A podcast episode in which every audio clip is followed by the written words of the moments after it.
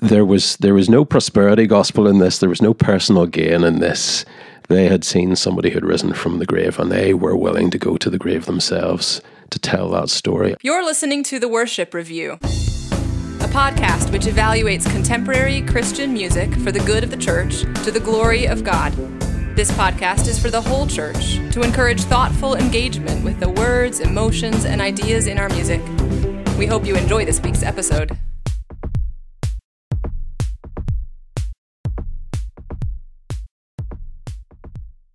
Hello, welcome to another episode of the Worship Review, the podcast that critically but charitably examines the songs that we sing in our churches. And uh, I am Colin. I am a history professor in the Midwest of the United States. I'm joined as always by my co host and friend and chum, Tyler. I think you forgot a P on the end of chum there. Ever the linguist. very good. Uh, and we are joined, not as always, but very pl- pleased to have with us Dave Whitcroft uh, from KD Music. Dave, welcome back to the show. It's nice to be back for a second week. Really appreciate that, guys. Thank you.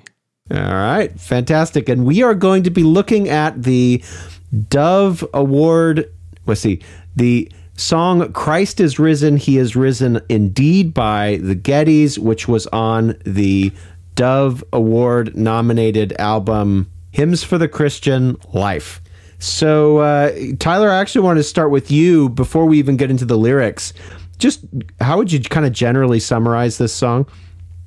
This is a this is a song which would be very suitable for Easter Colin. Let's be clear here. This is a song about the resurrection. This is a song about the disciples hearing the news of the resurrection and leading new lives because of Christ's resurrection.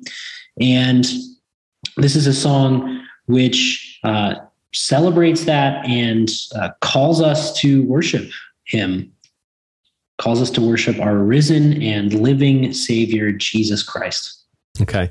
And uh, before we get into the lyrics, Tyler, uh, our our our uh, our co-host, our guest host, Dave, has a small conflict of interest. We're told, Dave. Could you just explain just very briefly about the the size of Northern Ireland and uh, and just the music, the musical relationships there? Yeah, like it's a bit like in the world, you're seven steps removed from everybody. In Northern Ireland, you're one step removed from everybody. So I record in the same studio that the Gettys sometimes use up on the north coast, uh, Zero Hour Studio, and mm-hmm. um, my co-writer Ian Hanna has written three or four, I think, with the Gettys when they were based primarily in Northern Ireland. I think I was even in a gig with Kristyn Getty once, way back mm-hmm. when she was Kristyn Lennox and I embarrassed myself because I thought it was a church variety show. And I had okay. two novelty songs lined up um, Cigarettes and Whiskey and Wild Wild Women from the Muppets, and uh, another one from a kids' show. And the host stood up and said, Welcome to this evening of sacred music. And that's all I had up my sleeve. So she sang beautifully, and everybody was polite to me. So maybe she remembers, but it was a while back, so she probably doesn't. So. Fantastic. Uh, all right. Well, let's pour into the lyrics. So it starts out.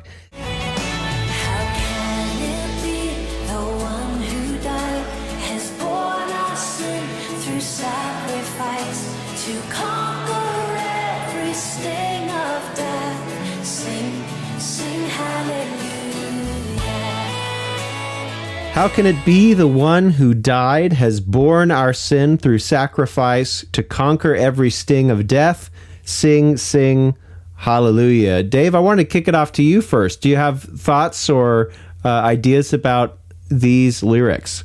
Good, solid biblical stuff. It starts with a rhetorical question How can it be the one who died has borne our sin through sacrifice? I don't think it entirely answers that. Maybe you disagree with me. I think it sets up a que- if you're being pedantic, you could say it's setting up a question and doesn't entirely answer it, but it's it what it moves through to to conquer every sting of death. Sorry, that's that's later, but it, it's a powerful riposte anyway, and mm-hmm. and it's the right question to ask. Yeah, there's a mystery in that. I do. I would say I think when it asks that question, it's it's a question that's debated a lot. You know, mm. um, what does the cross mean? Um, what does substitutionary atonement mean? Mm-hmm. And there have been rows over that. And I, I, I, just can't understand why people can't look at the Bible and go, the Lamb of God who takes away the sin of the world. Clearly, the cross takes away yeah. sin. I mean, it's in there. It's all yeah. over the place. Christ is the propitiation for our sin. I mean, this is obvious. It's done at Passover, for goodness sake. So, of course, of course, even though we don't understand the full mechanisms of it, he's taken away our sin on the cross. Now, it doesn't mean that that's all the cross is about. I, think critics of substitutionary atonement rightly point out the cross has a universal impact um, in showing God's love, um, in demonstrating Christ's humility. It does all of those things, but that doesn't negate that central sacrifice. Yeah, I, was just reflecting on that recently, and I think I even texted you, Colin, where uh, I was reading where John the Baptist sees Christ for the first time. And the first thing out of his mouth is, Behold, the Lamb of God who yeah. takes away the sins of the world. And you think, well, uh, what does it mean to be the Lamb of God who takes away the sins of the world other than to be um, a sacrificial lamb? So, yeah, uh, I, will, I guess I could second what you said, Dave. Uh, and Colin, I, I I was wondering, you know, those songs that the lyrics are really, really simple and they're meant not to really exposit an idea, but just to kind of meditate on something. Sure. This isn't really one of those songs. This first verse opens and it's just, it almost reads like prose. Yeah. It's so rich and so full of uh, text and idea. So I think it's also uh, really an excursus or a kind of exposition on John chapter 20, really the whole song, actually. So, if you don't mind, I'd like to just read that scripture here. Sure. John 20. I'll read from the NIV just to upset Colin. Early on the first day of the week, while it was still dark, Mary Magdalene went to the tomb and saw that the stone had been removed from the entrance. So she came running to Simon Peter and the other disciple, the one Jesus loved, and said, They have taken the Lord out of the tomb, and we don't know where they have put him. So Peter and the other disciples started for the tomb. Both were running, but the other disciple outran Peter and reached the tomb first. He bent over and looked in at the strips of linen lying there, but did not go in. Then Simon Peter came along behind him and went straight to the tomb. He saw the strips of linen lying there, as well as the cloth that had been wrapped around Jesus' head. The cloth was still lying in its place, separate from the linen. Finally, the other disciple who had reached the tomb first also went inside. He saw and believed. They still did not understand from Scripture that Jesus had to rise from the dead. Then the disciples went back to where they were staying. Now, Mary stood outside the tomb crying. As she wept, she bent over to look into the tomb and saw two angels in white seated where Jesus' body had been, one at the head and the other at the foot. And they asked her, Woman, why are you crying? They've taken my Lord away, she said, and I don't know where they have put him. At this, she turned around and saw Jesus standing there, but she did not realize that it was Jesus. He asked her, Woman, why are you crying? Who is it you are looking for? Thinking he was the gardener, she said, Sir, if you've carried him away, tell me where you've put him, and I will get him. Jesus said to her, Mary. She turned toward him and cried out in Aramaic, Rabboni, which means teacher. Jesus said, Do not hold on to me, for I have not yet ascended to the Father. Go instead to my brothers and tell them, I am ascending to my Father and your Father, to my God and your God. Mary Magdalene went to the disciples with the news, I have seen the Lord, and she told them that he had said these things to her. On the evening of that first day of the week, when the disciples were together with the doors locked for fear of the Jewish leaders, Jesus came and stood among them and said, Peace be with you. After he said this, he showed them his hands and his side. The disciples were overjoyed when they saw the Lord. Again, Jesus said, Peace be with you. As the Father has sent me, I am sending you. And with that, he breathed on them and said, Receive the Holy Spirit. If you forgive anyone's sins, their sins are forgiven. If you do not forgive them, they are not forgiven. Now, Thomas, also known as Didymus, one of the twelve, was not with the disciples when Jesus came. So the other disciples told him, We've seen the Lord. But he said to them, Unless I see the nail marks in his hands and put my finger where the nails were and put my hand into his side, I will not believe. A week later, his disciples were in the house again, and Thomas was with them. Though the doors were locked, Jesus came and stood among them and said, Peace be with you. Then he said to Thomas, Put your finger here, see my hands. Reach out your hand and put it into my side. Stop doubting and believe. And Thomas said to him, My Lord and my God. Then Jesus said, told him, Because you've seen me, you have believed. Blessed are those who've not seen and yet have believed. And it goes on from there. And if you'll forgive that long uh, reading, uh, I think it's important because we have this expository first line. And then throughout the rest of the song, we have Christ's disciples lifting their eyes and seeing their friend and their king risen. We have later on a mention of uh, those who have not seen yet have believed being blessed. And so I think this whole song could be read as uh, really a, reflection on and even an interpretation of John 20. I guess I'll only add I'll add something much more brief than Tyler did uh, because sorry that was long winded. But no, that's it okay. It's scripture. Um, so I, I, the only thing I'll add that's that's just a little bit different is uh, uh, one of the things I like is so yeah you have a rhetorical question which Dave brought up. Uh, and then there's this response sing, sing, hallelujah. And I just want to point out the order here that I quite like. Uh, there is, a, again, it's a question, but it, there's truth embedded in the question. It, it really, the question is another way of saying uh, Christ died, he bore our sins through his sacrificial death, and he conquered the sting of death in doing that. So sing. And, and so there's an objective truth, and then the response is to that truth, which I think is gets really gets the order right. And even though Christ isn't mentioned here, there's really no mistaking that this is who is being discussed in these opening lines. So right at the beginning of the song, there's a lot. It just the song is set upon the right path right at the very beginning. I would even go and say that Hallelujah does actually identify okay, who sure. talking to because I, I won't do this. I won't go into it again because I know we've talked about this in the show before. But that Yah at the end is a personal identifier for our Lord, and so this is the mm-hmm. God of Abraham, Isaac, and Jacob, Jesse, and David, and the God and Father of our Lord and Savior Jesus Christ. So I think this is really, really specific. Praise ye the Lord. Not just you know. I, I think we have a lot of there are a lot of religions in the world, and they all um, not all, but any theistic religion will talk about a God, and we have more than a God. We have the Lord. Um, mm. And so that's what that's what we sing there. And yeah, I think this "How can it be?" as you said, Colin, is best understood as a rhetorical question, um, and Dave too. Um, I don't think there's any reading which is reasonable, which reads this as legitimate skepticism.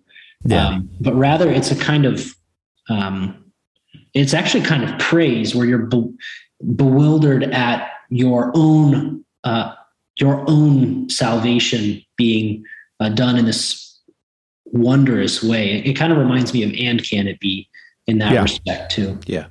Yeah.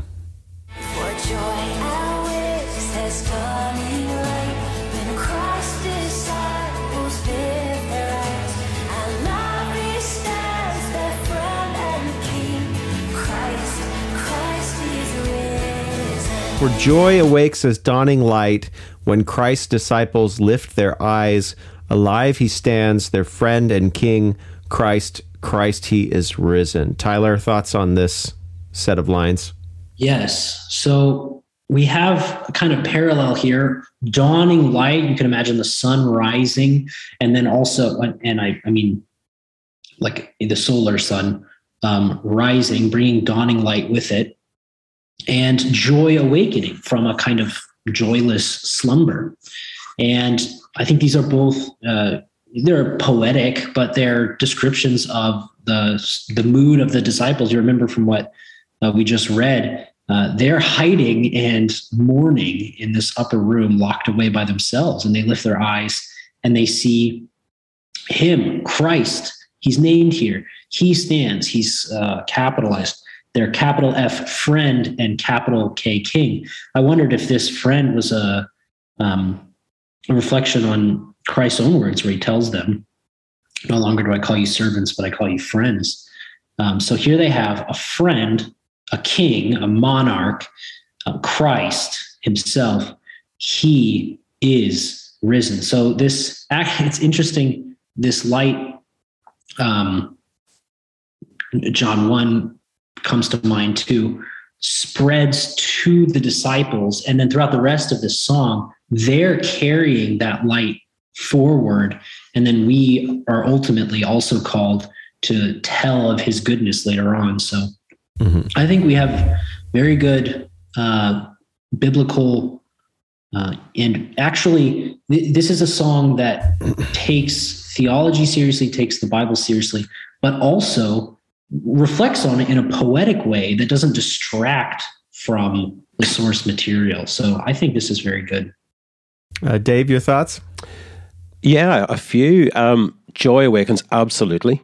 I think what a general observation I'll make about this hymn is that firstly, I wasn't wasn't familiar with it. Which, as a Getty song, how how is it how is that possible? But um, but for some reason, it hasn't embedded in the churches that I've moved around in Northern mm-hmm. Ireland, which is where they're from. And I'm just wondering why that is. And I think even everything in this hymn, as we'll go on, we'll see, is thoroughly biblical. It's spot on. But I think um, I'm going to make a comment about song structure and mm-hmm. how it constrains their ability to go deeper. So joy awakes absolutely, but this that doesn't summarize the f- the full extent of the disciples' experience. They they were shocked and bewildered as well. But this is a short form um, verse structure. I think I did some work on this. Uh, each verse is thirty two syllables, which is Whoa. which is thirty two syllables, which is short form like Amazing Grace in Christ alone has um, 64 syllables ver- per verse. Um, and we've we've a, a narrative one on on the Passion as well called Freedom Slave, which is an old Irish tune, 76 um, syllables per verse. It just gives you more room to mm-hmm. unpack the story a little more. And I think I would say this tune came first and the lyrics had to fit into it. Yeah. Um, and therefore, um, I think it's probably, even though it's a brilliant um, catechismal hymn for teaching about the birth of the church right up through Acts and our response to the resurrection, it's probably harder to emotionally identify it with it on first singing because mm-hmm. it doesn't have the time and space to dig into the stories and the cameos mm. like the graveside or the upper room with Thomas. Um, mm-hmm. And because that perplexed me, why this is a great hymn once you've listened to it five times. Mm-hmm. This would be a great hymn to teach our kids and our congregation. Mm-hmm. Why has it not immediately stolen my heart? And I think that's one of the reasons. Um, that's fascinating. Oh, thanks. Yeah. Um, yeah. Okay. I ju- I'll just only say I like the reference in the song to something historically happening. So this often light gets abstracted in worship music. Mm-hmm. There's no explanation for what light and dark means. They're just used and we're just left to kind of assume what they mean. They might it might mean sin, if it's darkness, if it's light, it might mean grace, it might mean love. It it just means something good. And this song anchors what the light means. It, it, and it's clear that it's a metaphor. Joy mm-hmm. awakens as dawning light. When Christ's disciples lift their eyes alive, he stand. This is a concrete, real thing. And light is just kind of, it's just a way of, of just accentuating or um, just adding depth and character to something that is very visceral, real, and historical. And, and I think, uh, Dave, I appreciate what you've said about it would be nice if structurally there was room to expound upon this more. Although I will say, for only 32 syllables, it does a pretty darn good job. So, yeah, really, really yeah. well done. Uh. Really well done verse. Then we get to the chorus.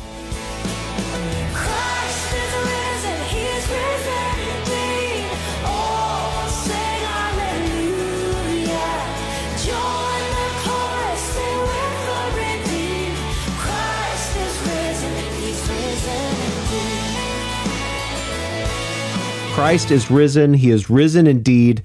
Oh, sing hallelujah. join the chorus, sing with the redeemed. Christ is risen. He is risen indeed. Dave, not too much going on here, but I'm sure you have some thoughts about it. Well, I um, I'm going to share a, an admission here. I went down a rabbit hole on this, okay, because um, I got the lyrics off Spotify. You know the way you can show them the lyrics on Spotify, mm-hmm. and whoever typed the lyrics in um, had typed in uh, "join the chorus," C H O R I S T apostrophe. Oh, okay. uh, so I was flicking through the Bible, going, "Is there a reference to one of the announcing angels as the chorus, or the you know the leader of the heavenly host, or mm. is it somebody out? Is it a, is it like the musical director of the Psalms?" And then realized it's just it was just a typo. So it just you know, for all you textual criticism guys out there, typos can yeah. create an awful lot of different meaning. So uh, yeah. I th- I thought it was a deliberate um, deliberate use of an obscure word to catch your attention, which is a great Sure. Um, um, a great device for going, oh, I want to tell you something special. And there's nothing mm. special landed or weird. Uh, so now this is straightforward adoration. Christ, yeah. Christ is risen indeed. It's based on uh, um, a piece of liturgy. I don't think it's directly out of scripture. Forgive me if I'm wrong. I think that um, that direct amalgam of Christ is risen, He is risen indeed. With that response yeah. is from lit- liturgical churches, particularly Greek Orthodox, but it's used in Catholic and Anglican circles as well. Hmm. Really powerful, um, and I love it. So, yeah, Tyler. This this refrain here reminded uh, me of Luke twenty four thirty four the Lord is risen indeed and has appeared to Simon.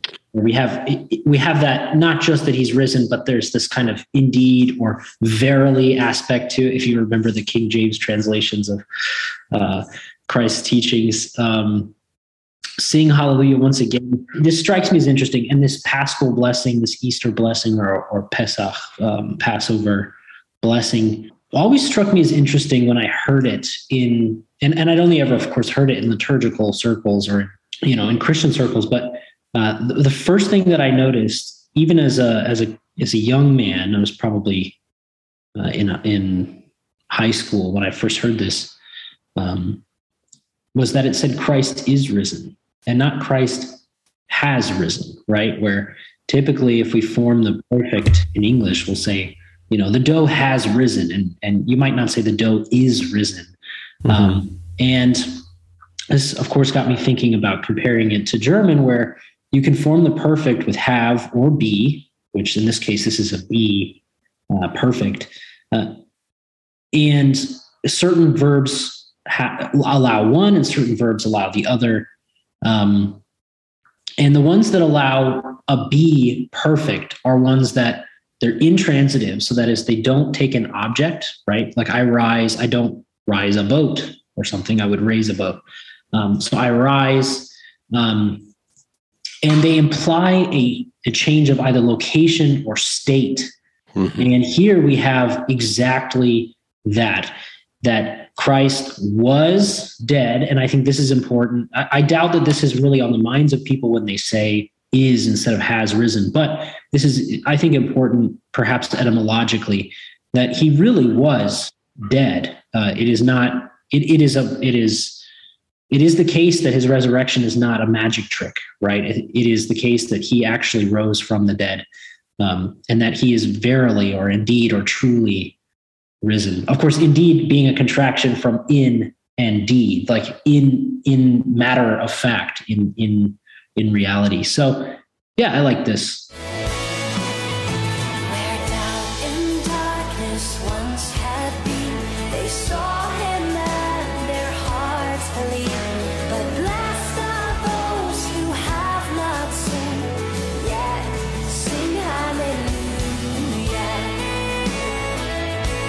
Where doubt and darkness once had been, they saw him and their hearts believed.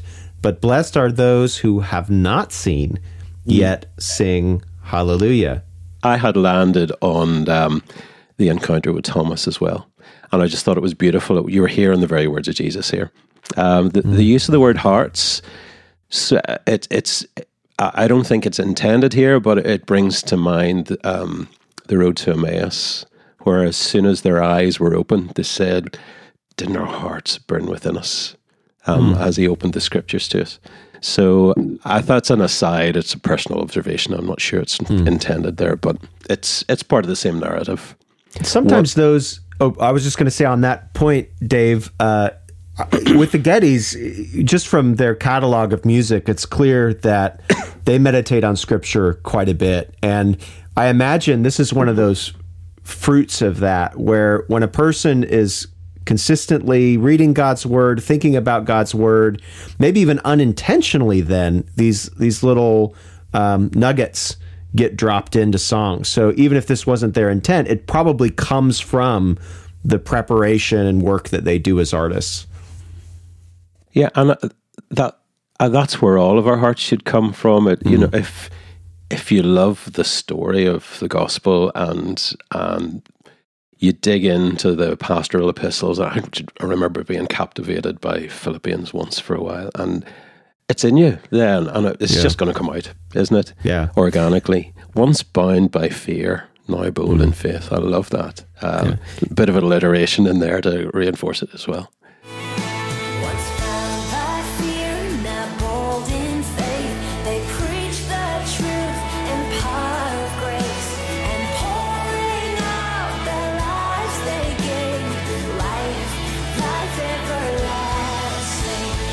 Once bound by fear, now bold in faith, they preached the truth and power of grace. And pouring out their lives, they gained life, life everlasting. Dave?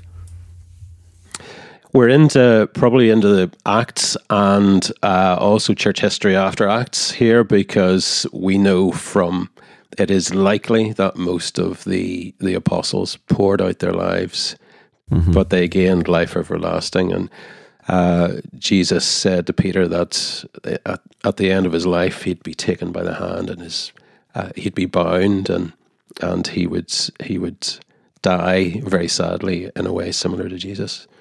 Um, and we know that that happened probably to James, who was head of the church in Jeus- Jerusalem. He was probably thrown off the top of a building, or allegedly was. Uh, and and and church history or church mythology, at least, tells us that nearly all of the disciples, except for the aged John on Patmos, lost their lives for the gospel. These were people who uh, there was there was no prosperity gospel in this. There was no personal gain in this. They had seen somebody who had risen from the grave, and they were willing to go to the grave themselves to tell that story. And that's so that's what's encapsulated here. It starts in Acts. Um, they were given a boldness. That's that refers to Pentecost, of course. Once bound by fear, now bold in faith. Um, Peter's inspired, spirit inspired um, sermon on the day of Pentecost when the curse of Babel was reversed and the gospel reunited people under that one banner. Isn't that lovely? Um, despite the fact that you have an American passport and I have got a British or Irish or both, we're united not in our nationality but in Christ. Um, and does sadden me when I see Christians who, um, for whom their Christianity is secondary to the unity of the faith, bound uh, now bold in faith. So I don't know how I got there, but anyway, um, uh, and they preach the truth and the power of grace. Well, that's very rich, isn't it? I really like that verse. They poured out their lives. Very emotive language, and as well as being truthful. Like you said in, in acts for example chapter 7 saint stephen is stoned um, for living out his faith and preaching the gospel fearlessly and true i mean to stand before Yes. religious authorities and say um, you persecuted the prophets before and uh, you persecuted the son of god uh, and then to be willing to say that and suffer the consequences really shows that um, Saint Stephen was um, fearless and and fearless in a way that only someone who is seeing the truth before him can be, if that makes sense. So There's a compulsion in there, isn't it? They've been so possessed by this remarkable thing that they've witnessed. And I wonder, is pouring out a reference to Philippians 2? It says, Your attitude should be the same as Christ Jesus, dot, dot, dot, who poured out his life unto death, even death on a cross. Mm. So it's sort of maybe implying that they're they're doing that. They're copying Jesus. Mm. Excellent. All right, then we have a final chorus.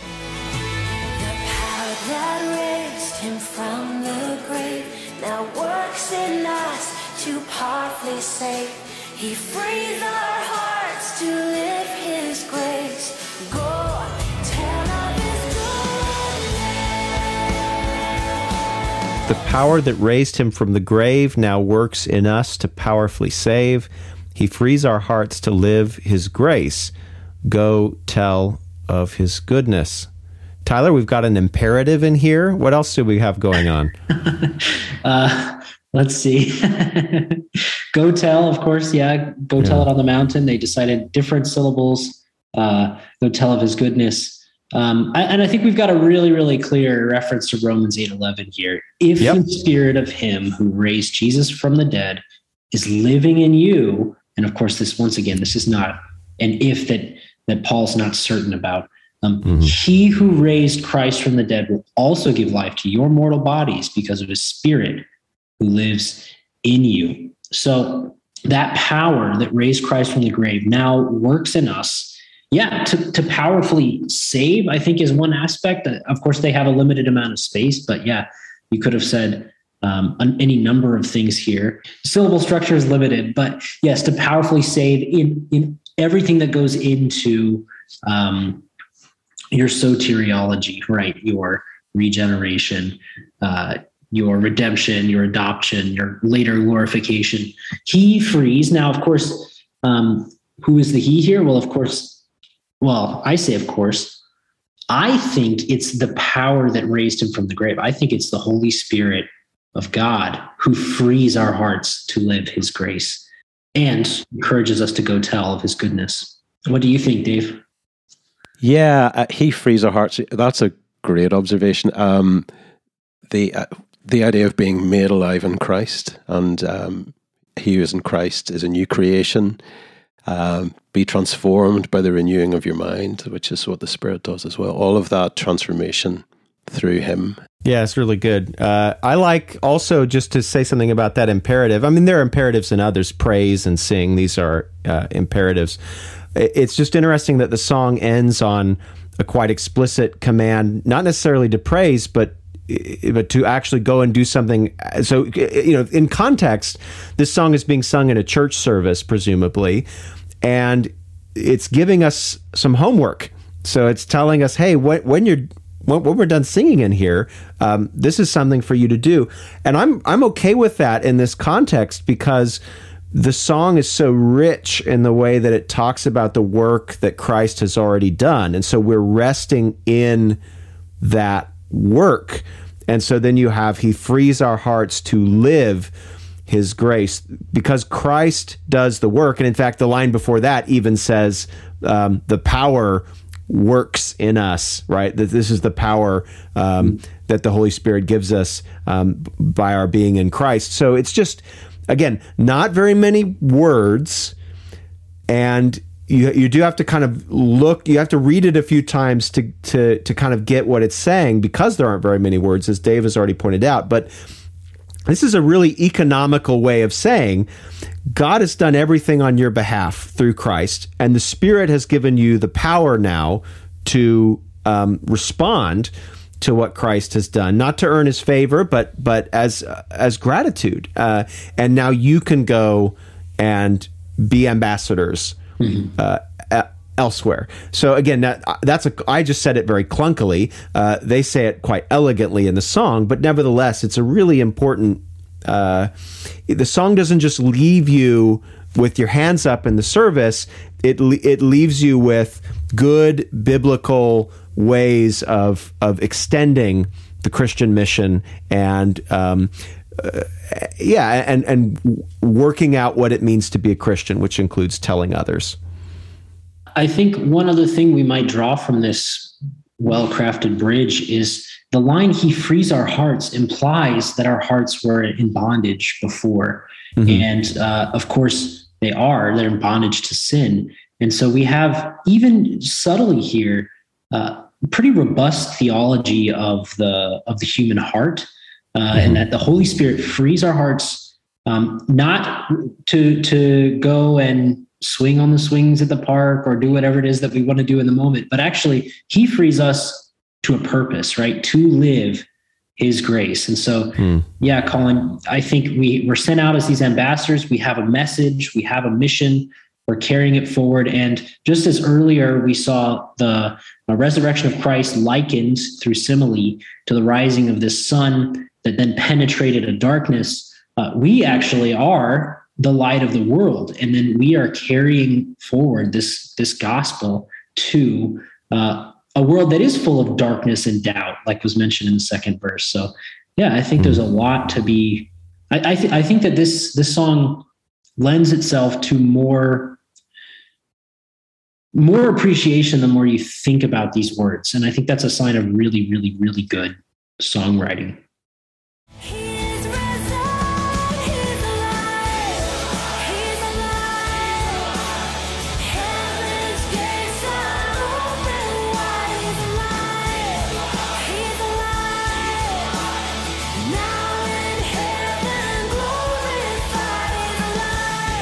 He is risen, he is alive. Excuse me. He is risen, he's alive, he's alive. Heaven's gates are open wide, he's alive, he's alive. Now in heaven glorified, he's alive, he's alive. Heaven's gates are open wide, he's alive, he's alive. Now in heaven glorified. Dave, you're the guest. Sure. Yeah, let's Your do it. thoughts? Yeah. Um, heaven's gates are open wide. Obviously, a reference to back to the Psalms, fling wide the gates that the King of Glory might come in. But also, um, Peter refers to this, Second Peter 1 11. And God will open wide the gates of heaven for you to enter into the eternal kingdom of our Lord and Savior, Jesus Christ. So it's in the Old Testament, it's in the New Testament. And uh, a glorified, I think Jesus refers to him being glorified when he's in the upper room with the disciples. Is that right? And say, I have to go- through this trial and then to be glorified.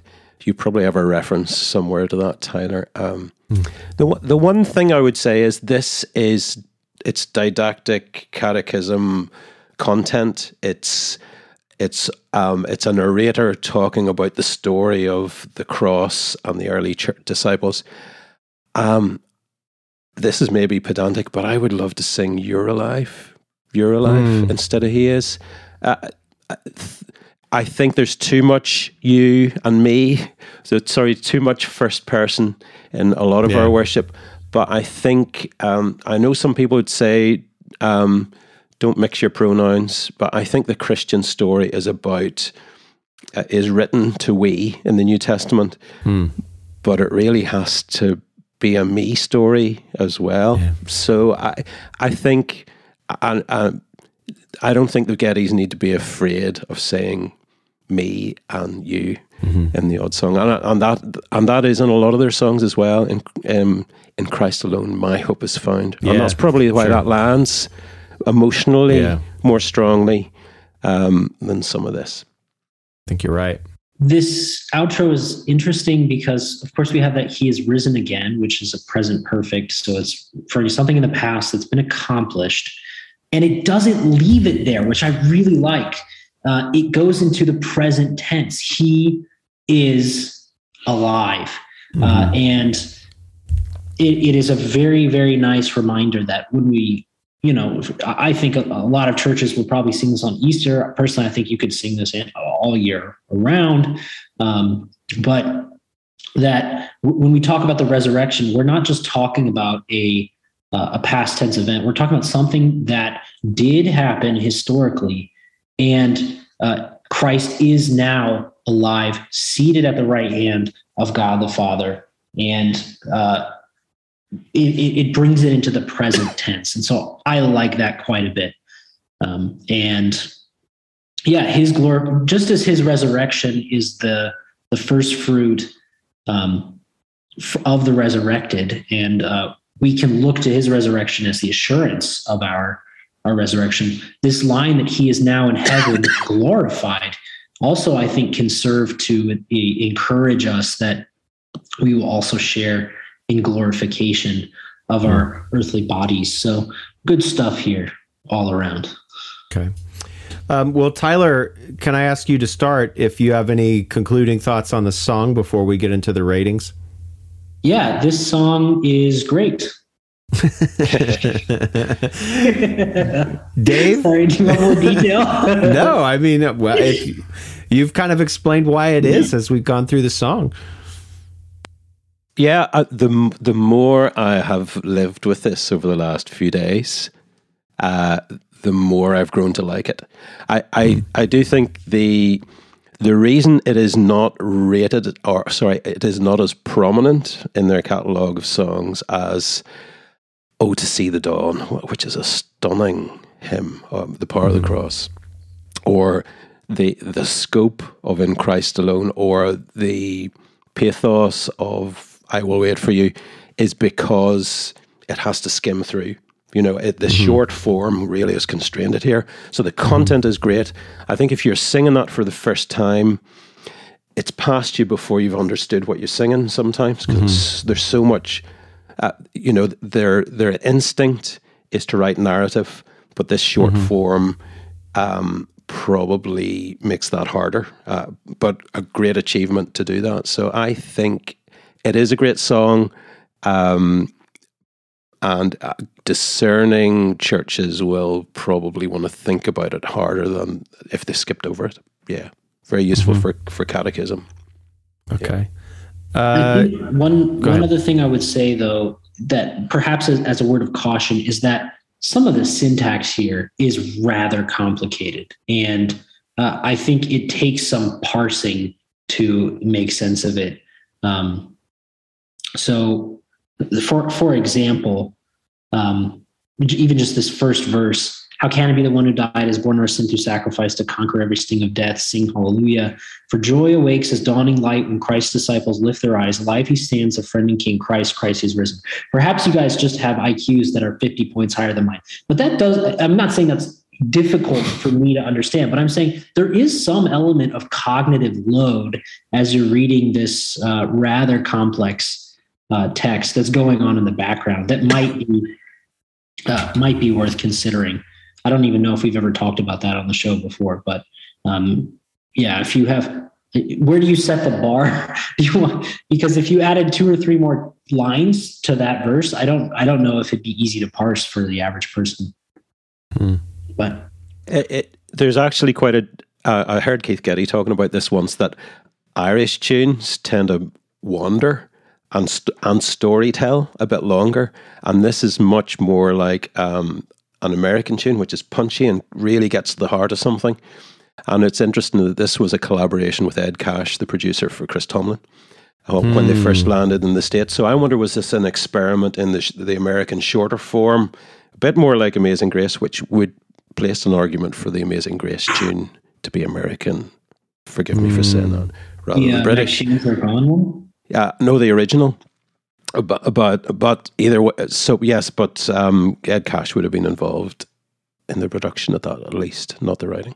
But but I'm I'm that's just a guess. Uh, but it is definitely it's it's a punchy format musically, um, with a lot with the big story. Like it's not just one story; it's a story of the whole Yeah. early church. That's Yeah. that's a big undertaking in that Yeah. really punchy format. So Right, right. Well, uh, I guess we can maybe move towards ratings. I suppose. I think that sums up the song, and uh, I will use the prerogative of the host, and I'll go ahead and go first, and that way we save the guest for last. Uh, so uh, I will give the song five out of five. Powers of the Cross. So Dave referenced uh, this already. Uh, I th- I think this is a fantastic song in every way. I do think the Power of the Cross is a better song just because it uh, it expounds a bit more. Yeah, exactly. It expounds a bit more, and it just is more. Uh, uh, it's personal. It's uh, it's more descriptive. Um, but this is also a great song to sing around Easter time. Uh, and you know the Gettys obviously have a talent for for captivating these core aspects of the gospel, putting them to song. So the power of the cross is one of them, and I think this one is also one of those as well. So five out of five powers of the cross. Tyler, what did you give the song as a rating? I'm going to give it five out of five. Uilleann pipes, Uilleann pipes, because there's some lovely Uilleann pipes in this live version that they performed at the Gospel Coalition. Uh, I almost gave it five out of five Gospel Coalitions, but I thought it'd be a little bit on the nose. And for those of you who are wondering what the Uilleann pipes are, they're very much like me played elbow Irish bagpipe things. Um, and it's spelled, uh, believe it or not, friends, U I L L E A N N. So if you don't like it, go find an Irishman and chew him out over Yeah. what the Gaelic language is doing in Yeah. the pipes. do it while you're dancing a kella de Chachol, like right with your with your friend Kyra, right? Because of those those Irish spellings of Kaylee and Kyra, or I mean uh, uh, Kira, excuse me, Kieran, and Yeah. Kevin, and Siobhan. Yeah. Yeah. Uh, Siobhan. That's a good one too. oh, yeah. Yeah. How did you spell that one, Dave? Uh, how long have you got? So, um, and Siobhan's another one. The BH is for V's, so that's that gets everybody. Yeah. uh, yeah. Uilleann pipes. That means Uilleann just means elbow. So, um, so the Northumbrian Northumbrian pipes from northeast um, England, they're very similar, and uh, but they probably came from Iraq originally, very Indo-European sort of thing. Um, I, I gave this. I, I'm going to take a liberty as a guest to give it s- separate ratings for different things. So I gave this five out of five pipe chanters, Indian pipes, Okay. for musicianship. There was a lot of beautiful, really tasty musical stuff going on. The bass guitar was great, great mandolins, flutes, uh, sorry, tin whistles. And uh, there were references to Christmas carols musically and all sorts of things going on in the first verse on the piano. Um, so five out of five pipe chanters, um, and for inspiring worship, that's just that emotive side of things. I'll probably give it a three out of five basalt columns from the Giant's Okay. Causeway, just because I think that you know that short form really made it a struggle to really take the words to heart as well as as head. Um, and but definitely five out of five catechism pages for learning the truth, and uh, it would be very useful for them. Okay. that is so funny. you're, you're not the first guest to split your rating like that, Dave. Yeah. By the way, in Oh, fact, the other guest was also named was named David, who who split his rating as well. Is for a that song. is that the film buff guy? Yes. Yeah, uh, he was very good. I like that. Yes, Yes, he we like we like. David as well. Yeah. And he will be pleased to know that you were happy with his episode, and he will tell us as well. They're all wonderful. Perfect. They're all Yeah. great. oh wow. Fantastic. Well, thank you, listeners, as well, for listening to another episode of the Worship Review. We just ask that you continue to uh, share the podcast with your friends. Uh, let us know as well uh, how you're uh, how you're finding the podcast. Send us email to the feed, feed excuse me, send email to feedback at theworshipreview.com. Look us up on Twitter. Uh, we are uh, expecting to be boosted with the new Elon Musk regime in Twitter. So you know, better follow us while you can because this we're going to the moon. This is going to be fantastic. Uh, and of course, thanks to you, Dave, as well for uh, sitting in and reviewing the song with us. A real privilege, gents. Thank you. I like uh, great to find like-minded people who love Christian music. I must say. Indeed. All right, uh, we'll see you next time. You've been listening to the Worship Review. Please subscribe to the podcast, leave a comment, or email us at feedback at theworshipreview.com. We accept donations at Anchor FM slash The Worship Review and patreon.com slash The Worship Review. Thanks for listening, and we'll see you next week.